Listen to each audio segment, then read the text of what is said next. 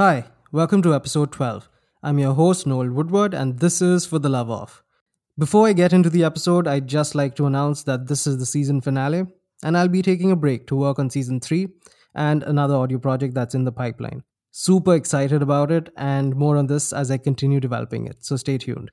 In the meantime, I will be working on bonus episodes every month. To stay in the know, do remember to click on that bell icon or follow us on your favorite podcast app.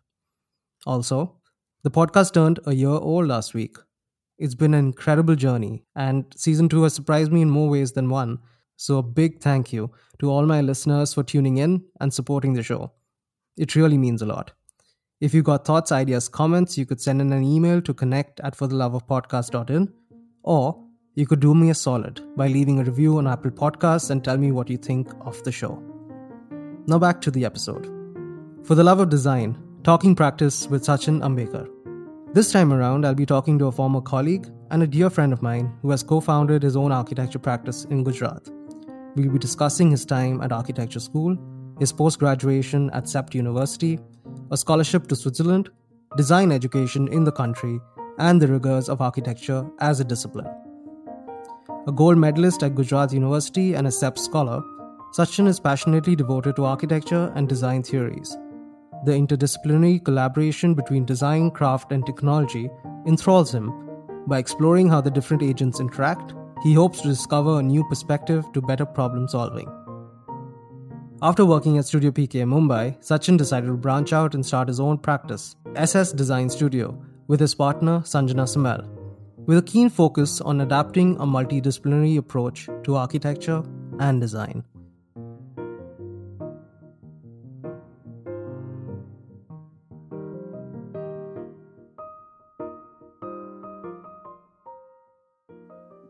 Hi Sachin, welcome to the show. Hi, hi Noel. How have you been? How has the lockdown been treating you? Lockdown's been busy, man. Uh, busier than expected, but uh, but yeah, I think that must be the scenario for most of the designers. Uh, considering now you don't get to go to places, but at the same time, people expect you to do things wherever you are and remotely you can work from. So yeah, it's been busy. Awesome. That sounds great. Before we jump right in, could you introduce yourself so that everyone is up to speed?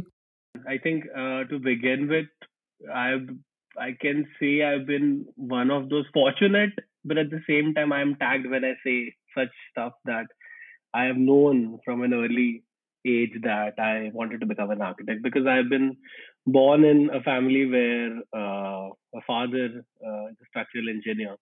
Uh, and uh, having that sort of background and, and uh, you having a very hands-on experience with architects and they're working in their studios, it leaves a very big and uh, it leaves an impact on you from the childhood. And I think that's where it, it, it somewhere it was itching that I need to do something only in this, on this front in my life. At the same time, I did think of getting into cricket, but then again, uh, the part of, of of me being pragmatic about life also came in, and that's when I thought I want to stick to architecture. And uh, uh, I think uh, after graduation, five years of graduation from uh, S V I T Vasad, which is here near Baroda, where basically to begin with I should have had started. That is where I'm based at. I'm I'm I'm based from Vadodara. So yeah, there are a couple of uh, lot of actually uh, schools in Gujarat for that matter, but uh, College of Architecture being relatively a newer one since past twenty years only, because as opposed to that the others have been there since more than eighty years, so uh, including M S U, uh, which is Maharaja Sri Ajirao University. Uh, so yeah, and after that I decided because uh, to to go for masters, because post graduation is, I can't say exactly a need. Uh, I think perhaps you can debate more on that, because we keep going back and forth on the same topic. But at the same time, I felt the need because I felt I was lacking. It was just enough to polish my skills to in those five years, but I wanted to go a little further. And that's where uh, I joined C E P T. Uh, and uh, yeah, I mean, I think we can discuss more on that uh, as we go further. Yeah, absolutely. Let's begin at the beginning. from where you started to first recognize design as a profession that you could get into. So from architecture school to C E P T to your scholarship program and finally touching upon design education. Right. Uh, see, I think, uh, uh, again, here the genesis of or the germ of the idea of that I wanted to associate it to or be associated to architecture. And again, the word architecture uh, here now is applied on several fronts, whether it's gaming architecture or whatnot. Because architecture to begin with tries to, in core, talks about uh, the design of that specific discipline. Here being, uh, when we talk about, talk about architecture, it's pertaining to building things in physical form, uh, with physical materials.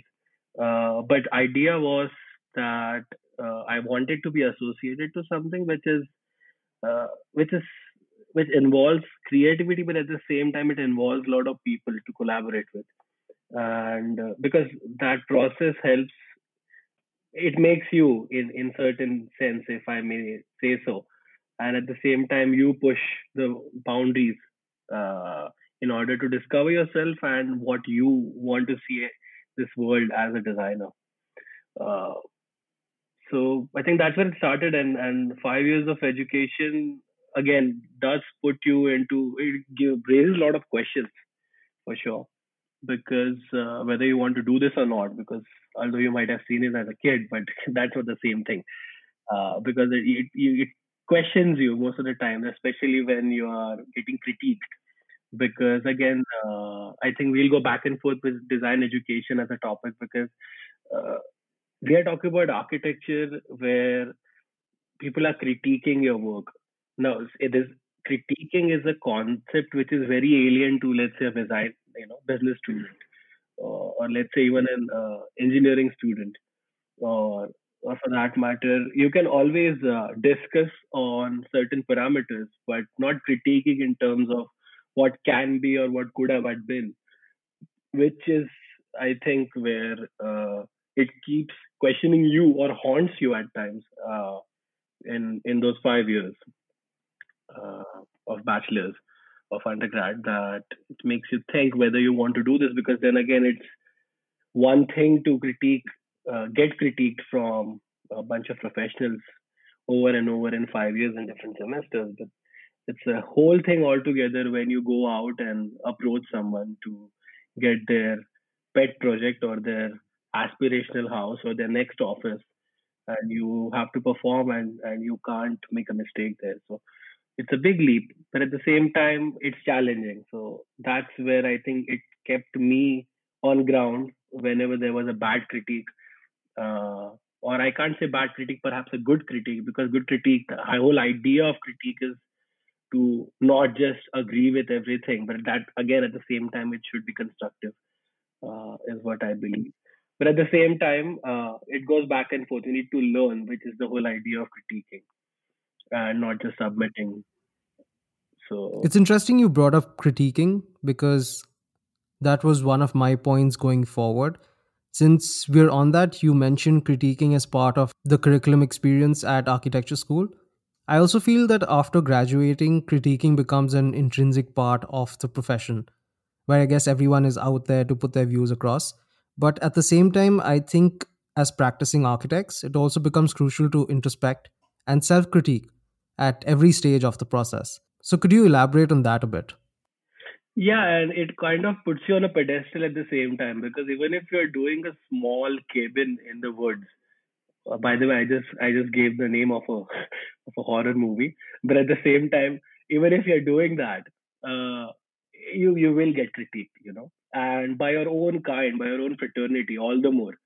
If not from anyone, then because then again, as designers, I think we care more about what other fellow designers think about our work. And that's where I think the whole studio culture of, uh, of you know, being in groups and in the entire five years that you learn from each other's critique and the way you express a design also comes from that. You learn from each other, but at the same time, uh, you want always want to better yourself in each stage of it. So obviously, as soon as you do even a small project, it puts you on a pedestal. Uh, yeah, that's true. We'll probably circle back to this soon. But just going back to your time as a student, could you talk about your experience at C E P T, hmm. which included a scholarship to S U P S I Switzerland? Basically, anything that you would like to share and maybe the parallels between hmm. these two schools of thought. So C E P T tends to be, so I actually interned earlier in Mumbai. Uh, that's when I realized that I need to know more than I do uh, from undergrad, because undergrad basically is just acquiring basic skills so that you can go out and function at least as an architect or as a junior architect with basic understanding of how things should work. Uh, but at the same time, uh, I felt that I was uh, lacking a lot on not just practical fronts, but on the on the on the front of research, because I think that's where the uh, post graduation comes in. That you get that opportunity to go beyond just polishing your skills, and you can go further in terms of asking questions which are relevant, uh, which are it can be related to practice and whatnot. And that's where I think uh, I came across uh, the now it's called MDes as a program in C E P T University, which is faculty of uh, uh, it's it's actually called S I D, School of Interior Design, and uh, so this program now is, is tagged as MDes. It used to be called uh, Masters of Interior Architecture and Design. So it has several disciplines within it, uh, where part of it, like one vertical is about only talking about futuristic design, which is called generative design, and one vertical is talking only about history, theory, and criticism. And one vertical is talking about crafts and uh, technology.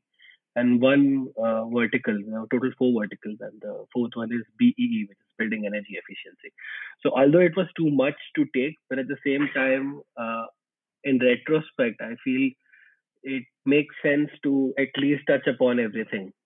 Because uh, if you just are stuck on one point, I don't think you have explored enough, at least from day one at C E P T, because C E P T is a very dynamic machine, uh, and it's it's I think getting even more complex because they're adding more layers uh, every semester. So it anyway has been that that powerhouse which has some of the best uh, practicing and academic uh, architects, as well as uh, uh, I can even say Kenneth Frampton, I think uh, came once uh, to critique. So, I mean, he is not an architect, he's an architectural critique to begin with. But then again, for C E P T to have that itself was a thing. The reason was that C E P T's uh, reputation precedes it. So again, uh, uh, what I wanted to do with C E P T was, or rather to explore with C E P T was to, to uh, research on any of these topics. And uh, my final thesis was mostly on the on the crafts and technology front, and how we can take a craft, uh, specifically in terms of computation, how we can optimize things. I'll come to that perhaps later. Uh, but but C E P T does allow you to, it, it pushes you, it nudges you in the right direction, depending upon how you see it, because there are people who, have, who I'd say otherwise. And uh, and uh, it's, it's very, I can say the overall, uh, I can't say the C E P T experience is not a correct word here, but at the same time, uh, it does uh, open up, uh, open you up to cinematography at times when uh, I had taken that uh, as a uh, summer school uh, with one of the practicing cinematographers for uh, his name was Gagi Trivedi, uh, and through him I met Anand Patwardhan as well, uh, who you, we already know is and has been in news since nineteen eighties for several reasons, uh, mostly for talking about what is right, but at the same time, never has ever been the scenario where his film got uh, screened somewhere on a on a you know public and a big scale. But at the same time, the cinematography helps you. It does not tell you the, the summer school does not tell you to become a cinematographer, but it helps you understand. It nudges you in the direction that you can look a building or a set, or a sequence of building in a, in a specific way, or how a building can uh, can be used for several aspects for for different sets, and you can make an entire scene out of it. So yeah, so I think that's where I think the uh, being in C E P T helps. It pushes you for such things to do which you never thought you'll ever do.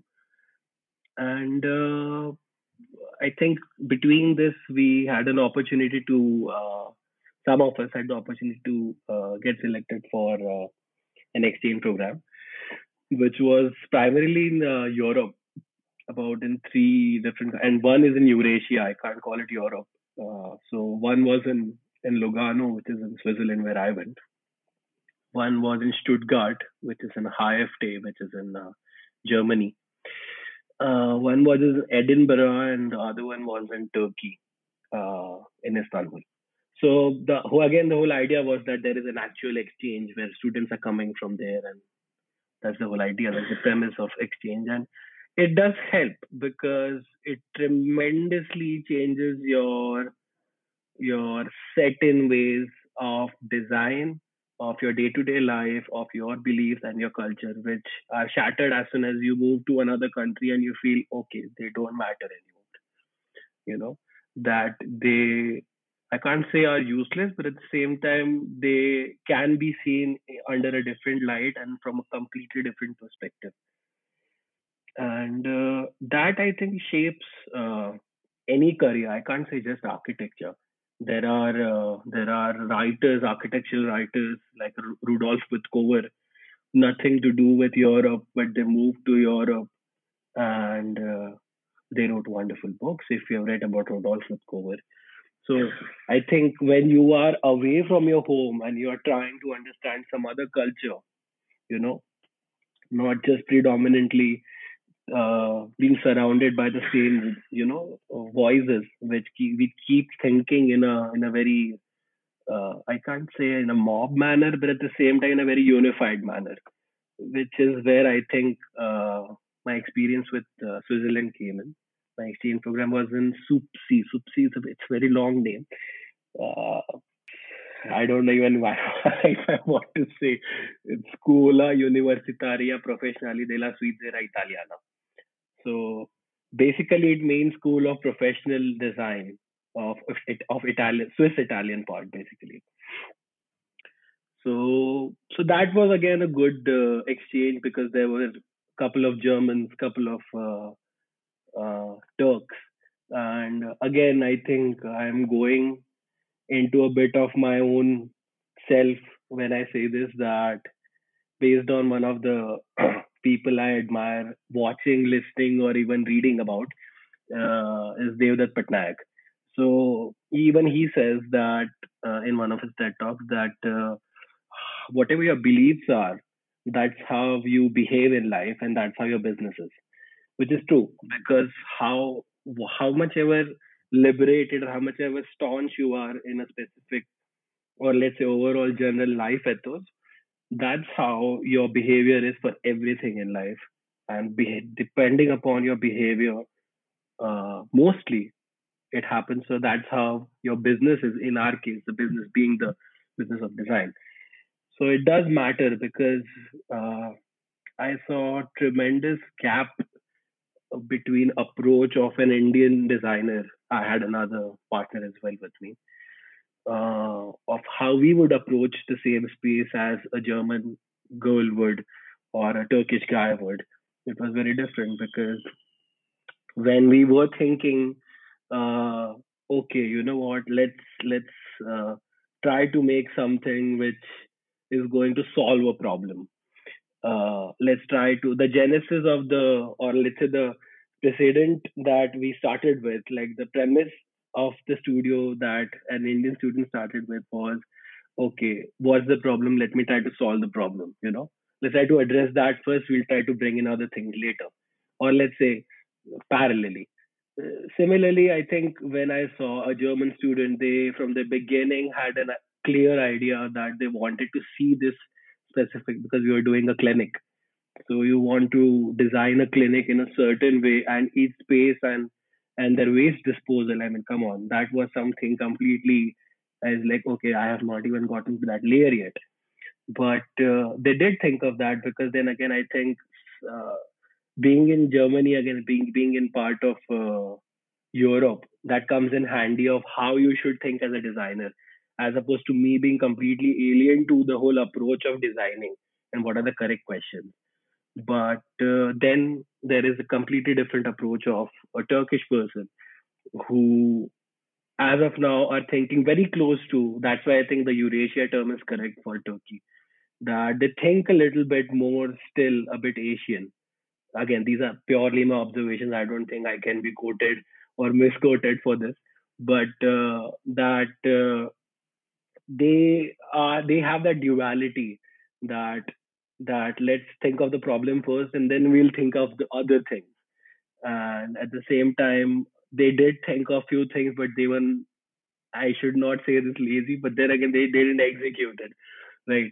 But, uh, but yeah, I mean, uh, what was worth learning is that some of them were very strong on their concepts from day one, either Turkish or, or German, or even for that matter, uh, one of uh, us from India. There were just two of us. And uh, that helps you tremendously in, in thinking that you are wrong, or perhaps there is no right and wrong. It's just a matter of perception anyway.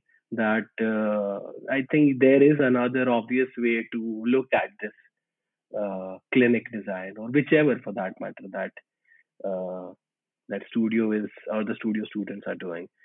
So yeah, it it does put you in, and and the critique. Oh my God, the critique. The what what uh, just enthralls you, or perhaps it just makes you feel cringy at the same time, and it makes you feel great about their critique, is that they have a critique which is pre-planned and and very properly managed.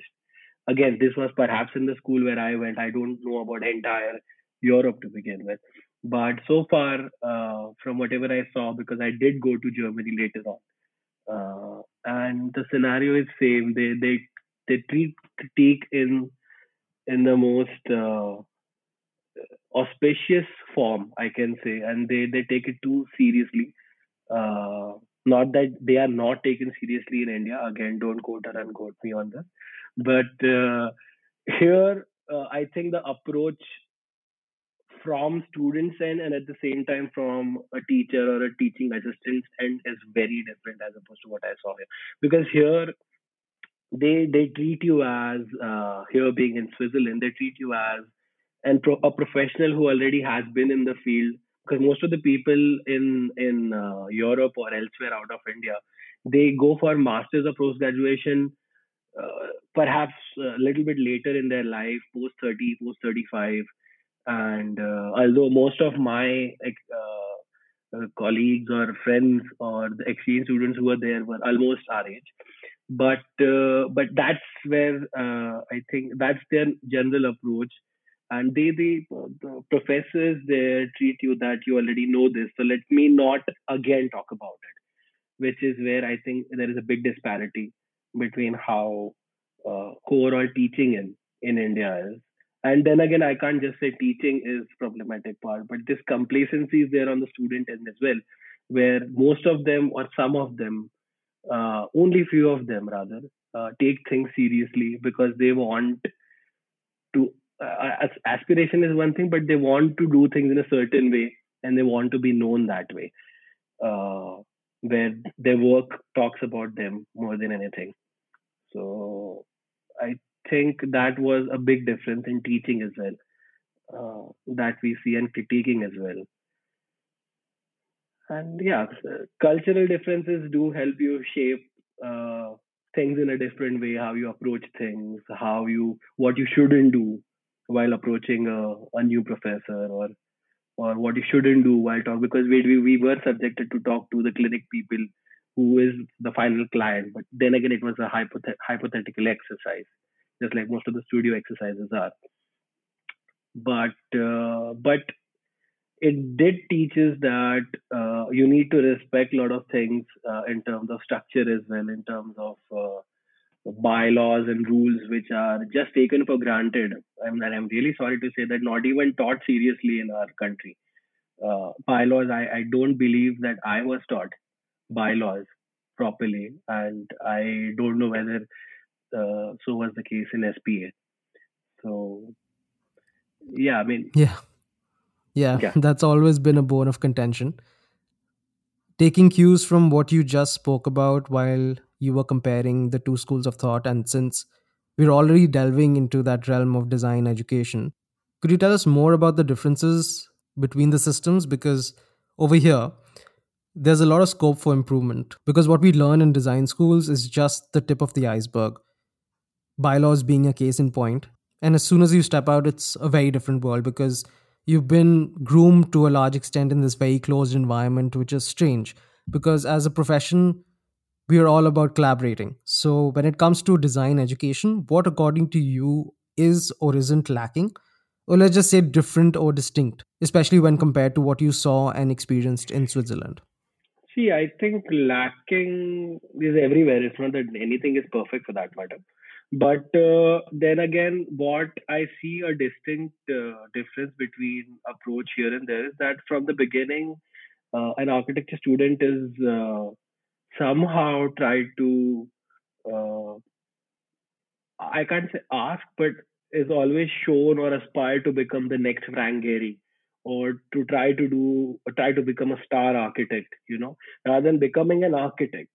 They uh, that's the I think the major problem, because we we don't need to play around forms. We don't need to necessarily have the same approach as other fellow architects of what they have been through their lives, because it does not make sense. It's it, there is no point in glorifying or vilifying anyone else's life or anyone else's career.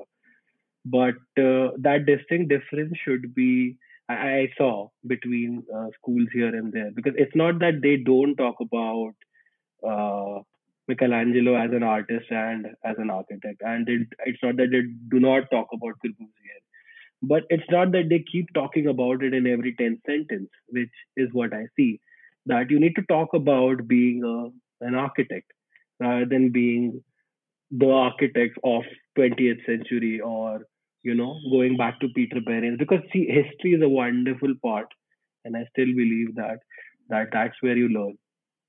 That's where you learn. But at the same time, you should not be stuck. You should not be compared yourself to, or as you should not aspire to become a specific architect. You need to be your own. You just need to uh, be a professional who can do things in the most optimum manner and be true to the design. Now, true to the design is a very, very subjective term. Here, I understand that. But at the same time, you do your best. Right? You, you do your, whatever your acquired skills, you do your best. That's the best you can do, which is what is taught there, more than talking about that, okay, you know what, this uh, building was done by Mario Botta and you should do something like Mario Botta. No, I, I don't think you should critique at all that way, uh, which is a big difference. Again, like I said, there is nothing lacking. Lacking is everywhere. But uh, this is a big difference I saw. But at the uh, good thing which I can say from Indian perspective is we try to touch on a lot of topics uh, in the same semester and in five years, which uh, I'm sorry to say I've not seen much in Europe. And I have no exposure on the American students and Australia and Africa and other parts. But I'm sure the way and our education is formed, even in engineering, medical, architecture, business, we try to touch upon several aspects as we are surrounded by several uh, parameters changing every day, be it government, be it family, be it finance, be it budget, be it circulation, transport. I mean, there are so many aspects that keep affecting everyone every day. So that's a good part which I see in India, that we try to touch upon everything, which I was trying to talk about. There were four verticals in uh, in my master's program. Now, In, in retrospect, most of the my colleagues or or students of that class were not very happy with touching on so many topics. I understand that. But at the same time, in retrospect, it feels it was correct, because without that, I couldn't explore Grasshopper as a plugin for Rhino in order to, you know, create a form which is purely a form-based exercise, but based on certain parameters, because I was trying to study ferromagnetic fluid and how the uh, the magnetic flux lines can help me uh, create a specific form when I keep changing the density and when I keep changing the magnetic power and the filings. Now, again, this is not going to make me help uh, help me make a building, but it's the a way of thinking that, you know, gets added. Uh, it's like Steve Jobs says, you don't uh, need to become a lawyer, but it's good to learn law. It helps you think in a certain manner. So something like that. So I think that's where I think it's good that we have multiple things packed up. Uh, it also kind of uh, gives uh, architecture students, already is worldwide, not just India, that we are those uh, masochists, you know, who, who, you know, like to be, you know, that we are we are in pain, and we somehow like to celebrate that that I was awake five o'clock in the morning, you know, doing the model. I mean, masochist might not be a correct word, but at the same time, we do feel at times proud that I was able to crack this, rather than thinking upon the qualitative aspect of life, which at times is somewhere I see is gone uh, in architecture. I'm not even saying Uh, Uh, India or elsewhere in architecture, period, because that that exact approach, that's where I realized in practice, if I may jump to, uh, changes tremendously. Because if you keep treating yourself as that same specific student who learned or acquired those skills and trying to make models in order to prove their point, then I think you're losing out on a lot of things ahead in life. Uh, In, again, in practice. I just like to go back to this thought of different verticals that we are exposed to within the sphere of design education. Do you feel there's a lack of emphasis on certain subjects or areas that go on to form integral parts of a designer's career? For example, professional practice being one of them. Because design essentially is a business in the end. And the second point goes back to the part where you spoke about collaboration and the various stakeholders involved. Do you think as students of design, we need to be exposed a bit more than we already are? Uh, we should be. And it's not that uh, we don't get exposed. Depending upon, I think, the the overall approach of a college or a design institute, uh, things have been very hands-on for a lot of colleges. Uh, small or big, doesn't matter. Because collaboration changes you very, very much, because as soon as you do a project, even in a group of two as a student, but you have a collaborator, let's say an artisan who's doing the metal beating, and you want to get an entire panel done in, in copper, which has to be, you know, uh, who's somewhere, the artisan is not even speaking your language, and the artisan is somewhere from Kutch. It gets difficult, but it changes you because it tries to push you to the artisan's level, and the artisan also tries to up their game to your level. I'm not saying there are levels of up and down, but at the same time, both both are best in their own, uh, in their fields. But it just helps you.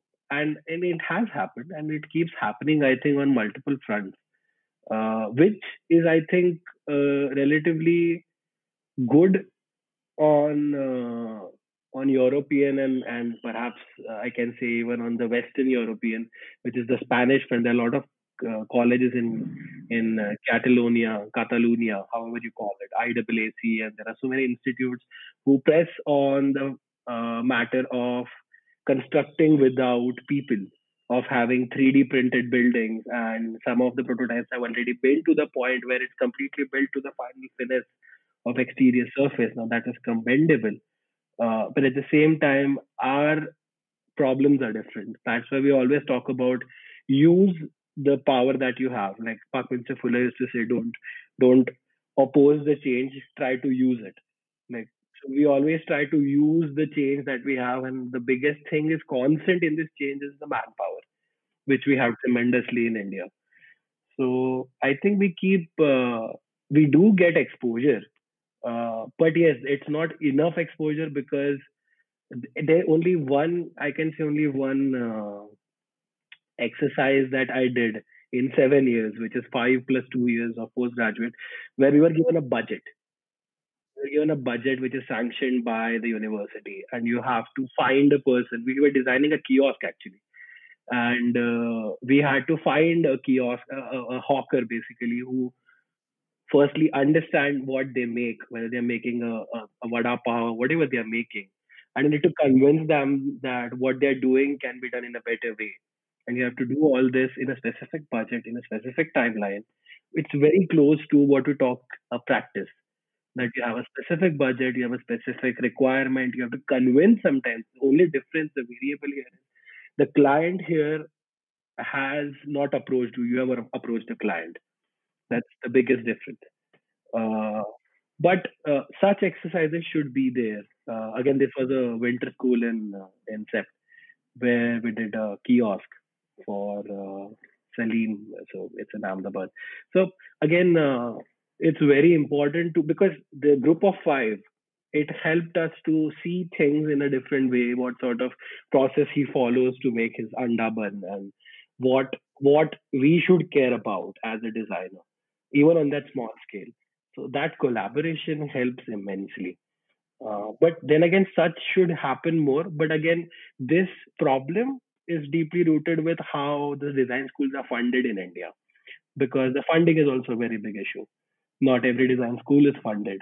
Most of the schools are affiliated to a university. They have to ask for a fund. They, even if they have to go for a R S P, or they have to explore a specific arch or a workshop that they want a professional to do.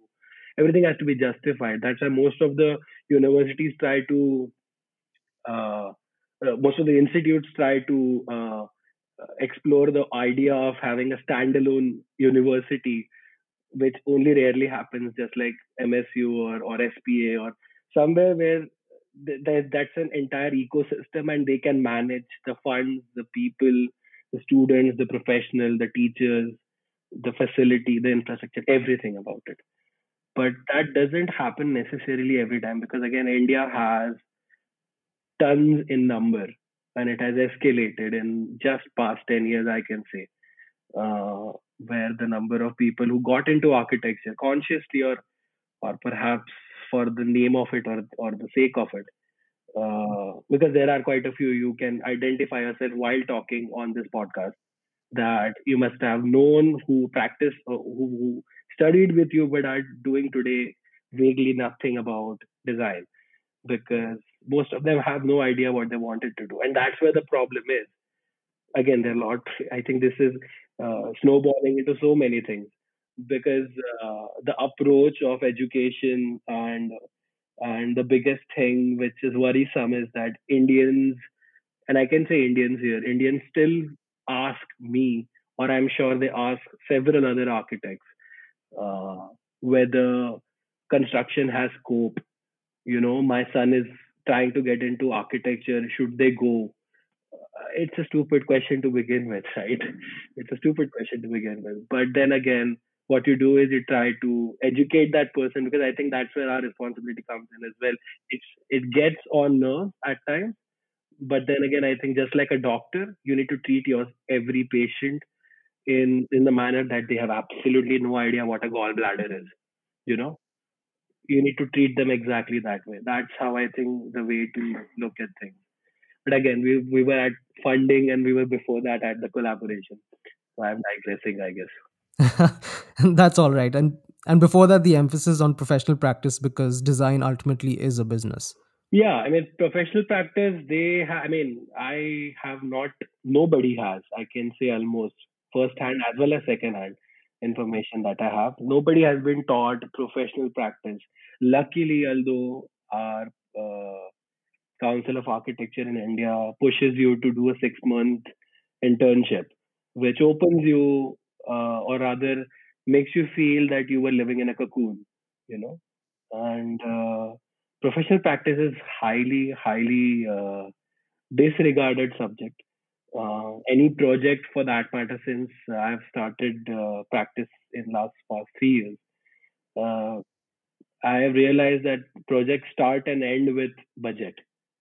Kid you not, kid you not, they start and end with budget. But the thing is, we are never, uh, th there is no emphasis on budgeting. There is no emphasis on the specification that you have to get into, the the need of asking questions about what should be and what shouldn't be pressed upon for this project. So, because it keeps changing, you cannot have a, you know, it cannot be a Rangoli template. Uh, Wow, template, okay. Template for every project. You cannot have that. So I think that's where the problem is with the professional practice. as everyone learns each day. I'm learning each day as well. Live and learn. But then again, at the same time, it's difficult for a lot of professionals I have known who started almost three years ago, just like me and Sanjana. But then again, they somewhere left it because either it's too frustrating, or either it gets onto their nerves, or they had no idea what they were getting into. That the, the third part is the biggest part here, because most of them try to quit architecture because they had no idea they're getting into this.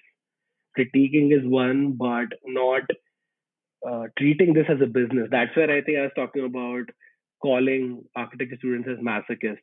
If we see ourselves as that, that we celebrate the fact that we are in pain and we like it, you know, uh, it's not going to help you professionally. If anything, you should not do it. You should set your boundaries as a professional. And there are very few uh, who are there to educate you for that. Uh, few forums are there, obviously, which will help you explore what you should and shouldn't do in practice. But forums should not be the way to uh, discuss design practice. I think when you have a, such a rich source of Uh, actual professionals who come to teach you in college, that's what should inculcate, like a proper six month or a one year course where you know you you understand aspects, even in a hypothetical manner, but you understand aspects thoroughly.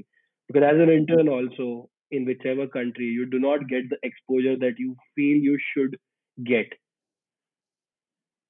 So yeah, design practice, uh, education-wise, it should be inculcated very, should be interwoven very nicely.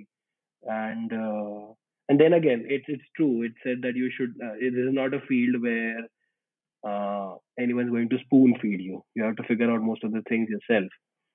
Uh, because there are so many parameters which only you have to explore on your own.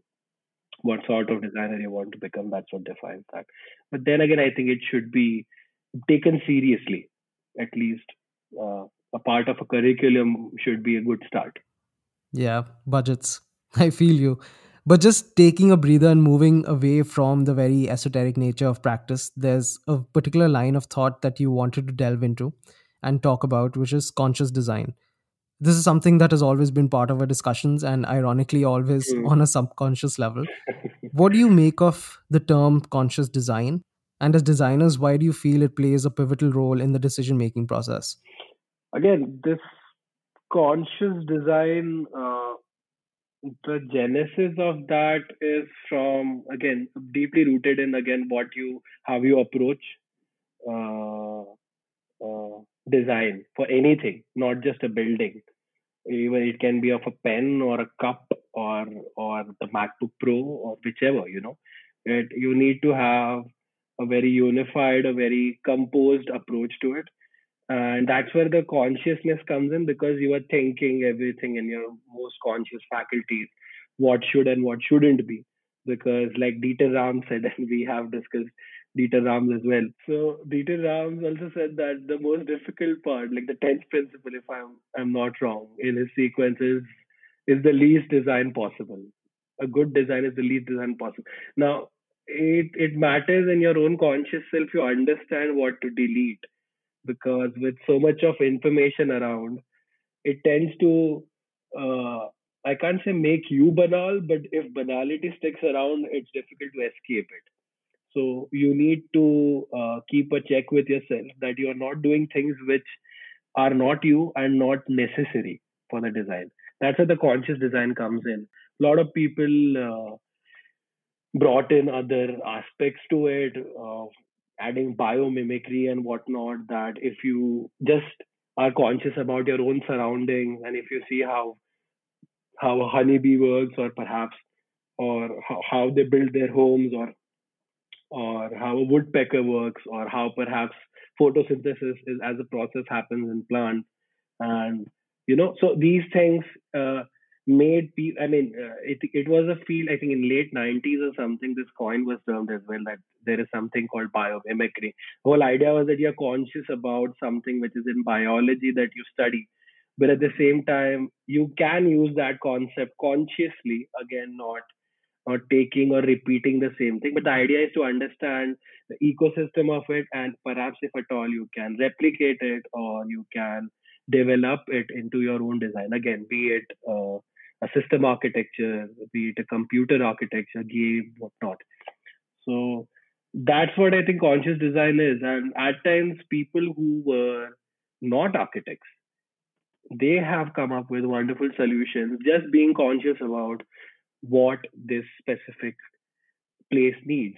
You know, for, for example, there are wind tunnel scoops done in uh, Pakistan, in, in, was it in Hyderabad area, because there is Hyderabad in Pakistan as well. Uh, and it, it's about that book uh, by by Bernard, uh, I forget the name, I'm really sorry. Uh, so I think uh, uh, it's about architecture without architects. I forgot the name of the author, Bernard something, I'm forgetting here.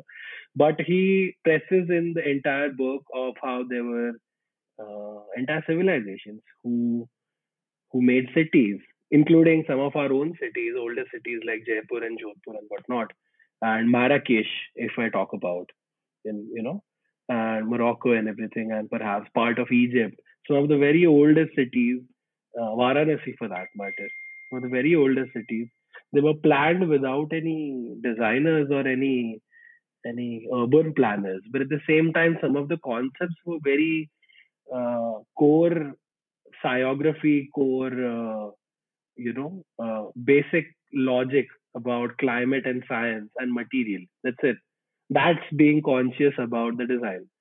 And I think that, that even if you do that, that helps you as a client at times, because you want to choose something which is the right decision. Because at the same time, like we were discussing, I'm sorry, we were going back and forth. But then again, the design is something which you are doing for someone else. Uh, like Correa used to say that uh, I see design as film, architecture as filmmaking. But the only difference where I differ with uh, uh, Charles Correa is uh, is that uh, film again is for a very wide audience. You know, some might buy it, some might not. For me, uh, Dallas Buyers Club might be a great movie, but for someone it might not be. So I am saying it's a very subjective thing. Architecture at the same time, if you're doing public architecture, fine, that domain is different. But most of the times it's for a home for someone. That's how at least the practice starts. The practice starts, you know, like with a, with a home, with a small project. So I think that is for someone, and you need to be very clear about that you're doing it for someone else and not for yourself.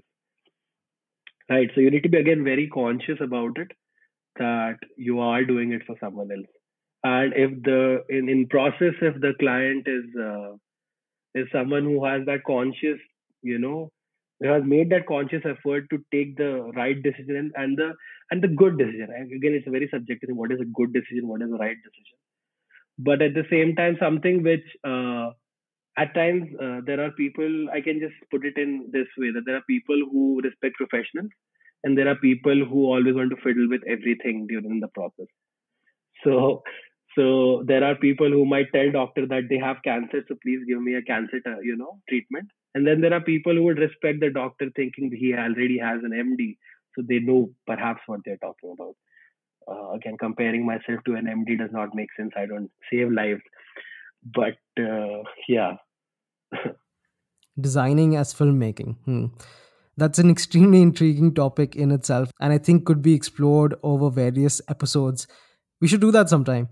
Um, I think what Correa actually meant was more the process rather than the typology, but that's a different conversation. So anyway, coming back to the discussion, you spoke about various scales, you mentioned cities, and about architecture without architects. Taking that thought forward, I recently stumbled upon this article slash video, which talks about conscious design, and it's the redesign of the New York City subway map. So within this entire exercise, the elements of the Vignelli map, clean lines, minimal, but lacked functionality in a way. On the other hand, there's the Hertz and Tornock map, which is still in use today, which brought back the geography of the city, which was easier to follow and understand, but at the same time lost some of its design appeal.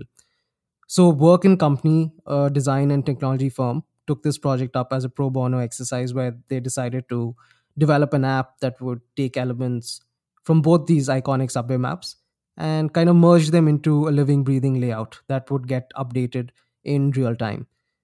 There's a short film uh, about this also, which is called The Map, which I link in the show notes, and incidentally was filmed by Gary Hustwood, who has worked okay. on arguably the most important and influential design documentaries out there. It's uh, the Design Trilogy, again, link in the show notes. But coming back to the point, sometimes I feel good design is also about a compromise, or let's let's call it a middle ground for the common good. So the question is, does that make it conscious design? Yeah, I mean, uh, I think uh, that is again an internal conflict, honestly, uh, whether uh, you see it as compromise or not. Because I, I think if the goal here was to consciously uh, react to something, intuitively react to something and being being truthful to it, I think you have done your job. You you can't, but that conflict only happens when you know that you want to make it something in a certain way, or you have already preconceived a, an end product. Uh, I think that's where I think uh, the the compromise with design comes. But then again, I think compromise is something, might not be a correct word here. Uh, but yeah, it it in in, in for the greater good. Uh, uh, I think it's important to, again, be conscious and be truthful to the problem and the subject matter. I haven't seen this, actually, uh, the Gary Hustwood one, but I did, I, I was just going through one of the walks videos, and I think it covered uh, why most of the uh, American cities, the metros don't, uh, I mean, the approach for metro is not correct, and that's the reason people end up buying cars and whatnot, because the transit system is, I can't say faulty, but it's not functional to the extent which can encourage someone, you know, leaving from home, taking a, a subway and then reaching their, you know, workplace or their intended place in, in the time frame that they were looking at. They rather would take a car. So there was a, there was a long, and there are several reasons for that. But, uh, But over and over, if they have the government here, because now when we talk, once we talk about uh, public transit, although urban designers, and there might be a committee formed in several cities and regulatory boards that you should make uh, certain zones completely transit free, or perhaps you should add transit zones in specific uh, areas of the uh, strategically planned of, of, of, of any major city, where you do need. And and the biggest thing which is now happening in Mumbai, and this is where I think our relatability uh, is there, is now thinking after so many years that, okay, now Mumbai does need one public transport, which is not just the local train. And and now it's been thought about. And it's painful. At the same time, I don't know how far, uh, uh, because it, it takes time. India is a dynamic place. You don't get approvals from one place, you get from ten. Uh, and uh, you are stuck somewhere. The governments change at times. And, and it gets difficult to catch hold of what is the purpose of exercise, you know. So, yeah.